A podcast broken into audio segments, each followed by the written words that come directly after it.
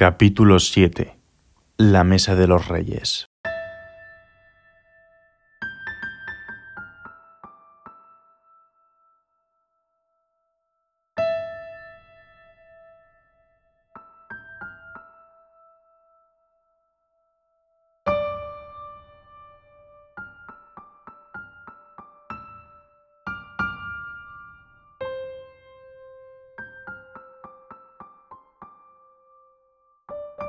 Euri y Gori habían pasado días atravesando la zona norte del país, buscando la mejor forma de llegar a las montañas.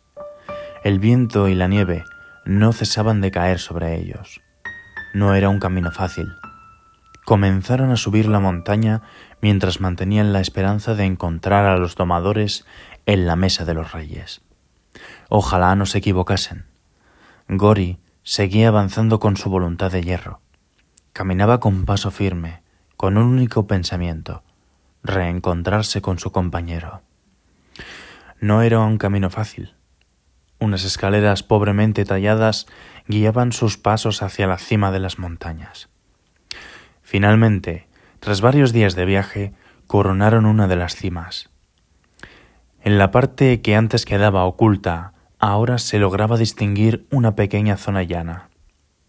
La mesa de los reyes, Ahí estaba. Ambos se miraron entusiasmados. Estaban por fin un paso más cerca de lograr su objetivo.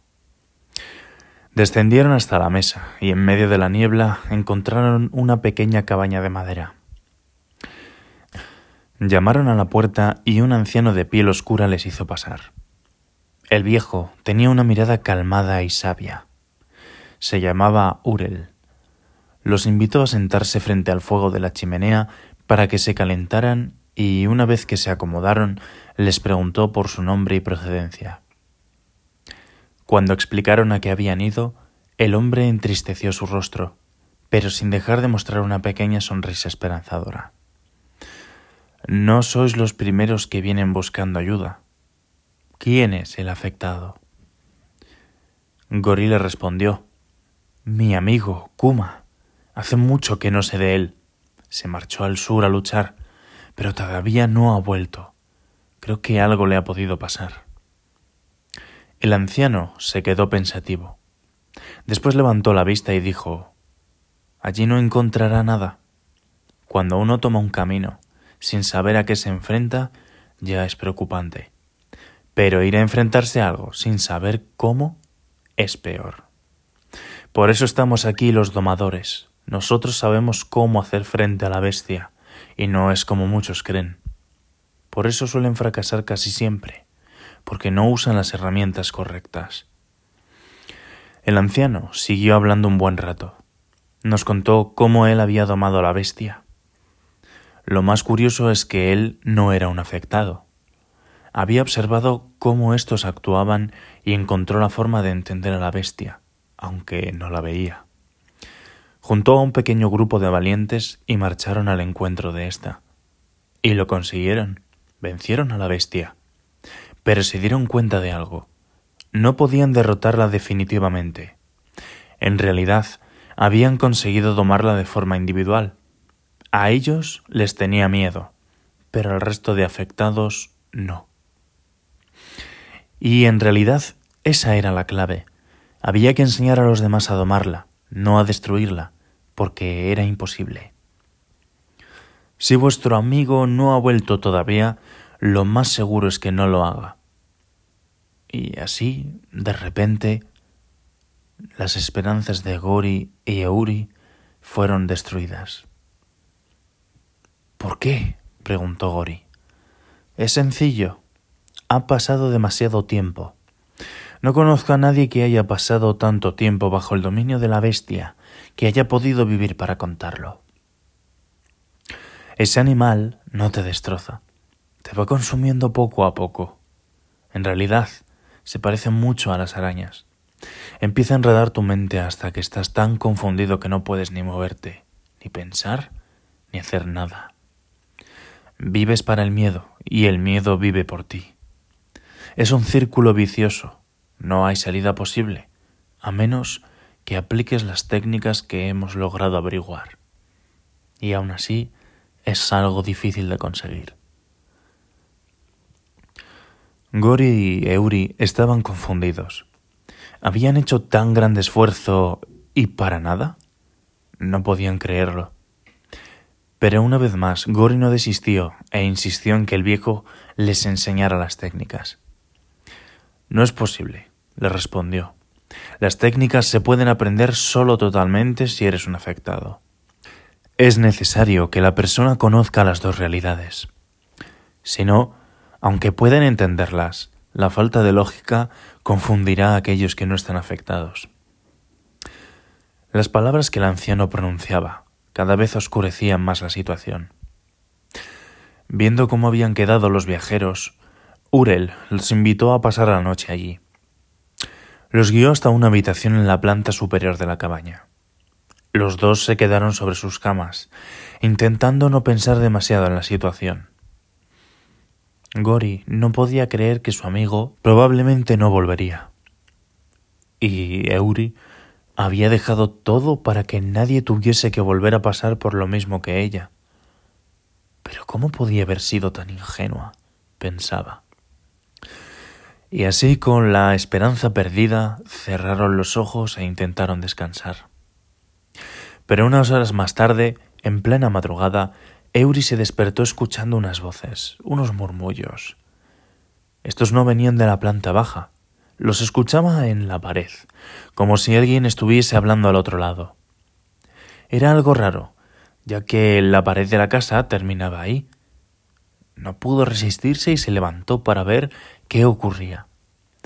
Bajó las escaleras y no encontró a nadie. Se acercó a la pared y nuevamente escuchó unos pequeños susurros, unas vibraciones en la pared. Pero ahí no había nadie. Debía haber una habitación secreta. Empezó a rebuscar por la pared algo que confirmase su teoría, y lo encontró. Una pequeña ráfaga de viento salía de la esquina donde terminaba la habitación. Empujó la pared, y ésta cedió. Por fin, las voces empezaban a escucharse con más claridad. Descendió por las escaleras de piedra que encontró y llegó hasta una puerta de madera muy robusta, atrancada desde dentro. La conversación no era entendible, pero una de las voces era la de Urel. Había otras tres, dos de hombres y una de mujer. Siguieron conversando durante unos diez minutos, y cuando Euri vio que dejaban de hablar, subió de nuevo a la habitación. Pero antes de entrar, cuando ellos ya estaban en la planta baja, escuchó como Urel decía que los visitantes, o sea, ellos, no podrían marcharse. Pensando en qué ocurriría con ellos, Euris se metió en la cama hasta el amanecer, sin poder dormir. Por la mañana, cuando Gori despertó, ambos bajaron a desayunar. Sentados frente a la mesa del comedor, los esperaban el anciano con otras tres personas. Un caballero alto, con buena planta y mejor educación, los saludó amablemente. Los otros dos seguían mirándoles sin decir nada mientras comían. Por fin, Ure los presentó. Buenos días, mis huéspedes. Estos son mis compañeros, casi podría decir mi familia. Los tres formaron parte del grupo de valientes que me ayudaron a domar a la bestia. Hanaka, la más valiente de las mujeres que conozco. Eruf, un caballero más grande incluso que su tamaño. Y este es el joven Carteloruticao, un genio con un poco de mala leche, al que llamamos simplemente Cao. Ellos ya os conocen, ayer les hablé de vosotros. Y ahora sentaos, debemos hablar. Se sentaron junto a ellos mientras Euri seguía recordando las palabras del viejo la noche anterior. Bien, comenzó este. No me andaré con rodeos. Vamos a ayudaros. Pero no podemos asegurar que vuestro amigo esté bien. Además, si decidís comprometeros, tendréis una deuda para siempre con los afectados e intentaréis ayudarlos siempre que os sea posible. Estas son nuestras condiciones. Nosotros asentimos y él continuó. Bien. Bien. Sabiendo esto, lo primero que tenéis que conocer sobre la bestia es que no existe. Todo lo que uno cree ver, sentir o pensar que va a ocurrir cuando la bestia ataca no es otra cosa que su propia mente. Se han contado muchas leyendas sobre las tierras del sur, sobre que allí se encuentra la bestia. También se han desarrollado teorías y se han inventado historias sobre afectados que nunca volvieron. Todo tendrá su explicación a su momento, pero lo que debéis saber por ahora es que la bestia no existe. Ahora, si no existe, ¿cómo luchas contra ella? No puedes, respondió Eury.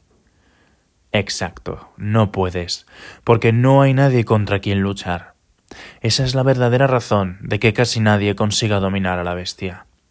La gente que no está afectada no posee el conocimiento necesario para derrotar el verdadero problema, y los afectados tienen un bloqueo mental que les impide darse cuenta del verdadero enemigo. Este enemigo está en su propia mente. Una parte de ésta se separa, por así decirlo, de su voluntad y ataca al resto. Hace creer que algo terrible va a ocurrir. Una de las formas de manifestarse más común es mandar ideas de que una bestia los va a atacar. Es un pensamiento común por culpa de la popularidad y la influencia que tiene la historia de la bestia. Pero sí que hay algo de verdad en su nombre. Mil caras. Es lo único que representa este enemigo común. No tiene una forma fija, incluso puede mutar. Os pondré un ejemplo. Adelante, chicos, contad cuál era la forma de vuestra bestia. Empezaré yo. Como bien os he dicho, Urel, mi nombre es Hanaka. Tengo 27 años y la bestia me ataca desde los 14. En mi caso, me decía que si no barría mi casa cada día, aparecería y se tragaría a mis padres. Un año después, limpiaba el suelo de la casa con las uñas, cada hora, para que nadie muriese. No tenía vida. Vivía para mi miedo. Mis padres no sabían qué hacer, además de que ellos también tenían miedo de la bestia y les paralizaba. Perdí la sensibilidad de la mano derecha, la piel se me caía y cuando las uñas dejaron de salirme, seguí usando los dedos que cada vez estaban más magullados. Mi vida era inexistente. Yo soy Eruf, tengo 45 años y la bestia me atacó durante 28. Mi bestia tenía la forma de una mujer. Cada vez que veía una, tenía que dejar de respirar. Mi mente le daba mil vueltas a ideas horribles que me asaltaban. Hasta que no me confirmaba una y otra vez que yo no iba a hacer nada, no podía parar de rumiar. Era una persona asocial, que no podía salir de casa. Incluso dentro de esta, Tenía problemas tan solo si miraba por la ventana. En definitiva, igual que Jaraka, yo tampoco estaba vivo. Yo soy Kao. Tengo 21 años. Sufro los ataques de la bestia desde los 18. Soy inventor. Mis padres me abandonaron cuando tenía nueve años, pero yo guardé la esperanza de verlos cuando fuese mayor. Cuando crecí y vi la realidad, me llevé una tremenda decepción. Es entonces cuando la bestia empezó a atacarme. Pensamientos de hacer daño a la gente me asaltaban la cabeza. Además, ideas extrañas sobre la vida empezaron a asaltarme y agobiarme con una frecuencia tan alta que no tenía tiempo ni de responder a todas. Y el simple hecho de cuestionarme algo me hacía estar mal, como si estuviese haciendo algo incorrecto. La bestia me decía todas estas cosas y que si no las hacía moriría. Y aunque me resistía día tras día a hacerlas, cada vez tenía una ansiedad mayor. Acabé tirado en la cama, desde el amanecer hasta caer la noche, sin poder pronunciar una sola palabra. Y a mí ya me conocéis, me llamo Urel, y la bestia se tragó a mi esposa. Durante veinticinco años vivimos juntos, llevando una vida normal, con sus más y sus menos. Pero cuando cumplió cincuenta, su padre murió. Fue demasiado para ella y la bestia aprovechó la oportunidad. Mi querida Leisendra acabó con su vida después de seis largos años de lucha. Pero en vez de acongojarme, desafié a la bestia. Mi dolor era un dolor terrible, pero no se comparaba con lo que ella había experimentado. Si yo había visto de cerca ese dolor y sabía que era insoportable, no podía dejar que otros sufriesen igual que lo habíamos hecho nosotros. Tardé años en poder probar varias teorías, pero finalmente, y gracias a la ayuda de mis compañeros, encontramos la clave casi infalible de domar a la bestia. Ellos ahora son felices. Llevan una vida normal. Disfrutan de las pequeñas cosas, y yo disfruto de ello. Pero todavía hay muchos ahí fuera que tienen este problema y no saben qué hacer. Incluso hay algunos valientes, como vuestro amigo, que han marchado engañados a enfrentar a un ser que no existe. Es otro de los enemigos que compartimos, el desconocimiento. Como os dije, no sé en qué estado se encontrará ahora vuestro amigo, pero las tierras del sur son mucho más supersticiosas que las del norte. Prácticamente todos viven bajo la condena del miedo a la bestia. Por eso, mis tres compañeros os acompañarán. Pero como dije antes, después deberéis aprender las técnicas para ayudar a otros. Hagámoslo, respondió Eury. Pues dicho esto, recoged vuestras cosas y marchaos. Los cinco prepararon lo necesario, agradecieron al viejo por su ayuda y hospitalidad, y se marcharon, pero justo antes de salir por la puerta, Urel llamó a Eury. Niña, no es de buena educación escuchar conversaciones ajenas. Se quedó de piedra, pero no pudo resistirse a preguntar qué quería decir con aquello que había escuchado. Precisamente hablábamos de que no podíais marcharos, pero sin nuestra ayuda. Eury se disculpó. Todavía tenía preguntas, pero confió en el viejo Urel por todo lo que estaba haciendo por ellos. Una vez que salió, comenzaron a descender por las montañas, esta vez por el lado contrario. Cuando llegaron abajo, se encontraron con uno de los canales del mar Dimeneo. Esta es la forma más rápida de llegar al sur, comentó Cao. Iremos por el canal hasta llegar al mar, y desde allí a la torre de mármol. Estos términos sonaban extraños para Eury y Gori, pero entendieron que el grupo de tres conocía aquellas tierras. Había una pequeña embarcación preparada en la orilla del canal. Era un barco que había construido Kao. Funcionaba con la energía de los sectrones, aunque mis compañeros todavía no sabían lo que eran, y se asustaron un poco cuando la barca empezó a moverse sola. Aun así, ya no les sorprendía tanto estaban centrados en su objetivo. Mientras tanto, yo me moría.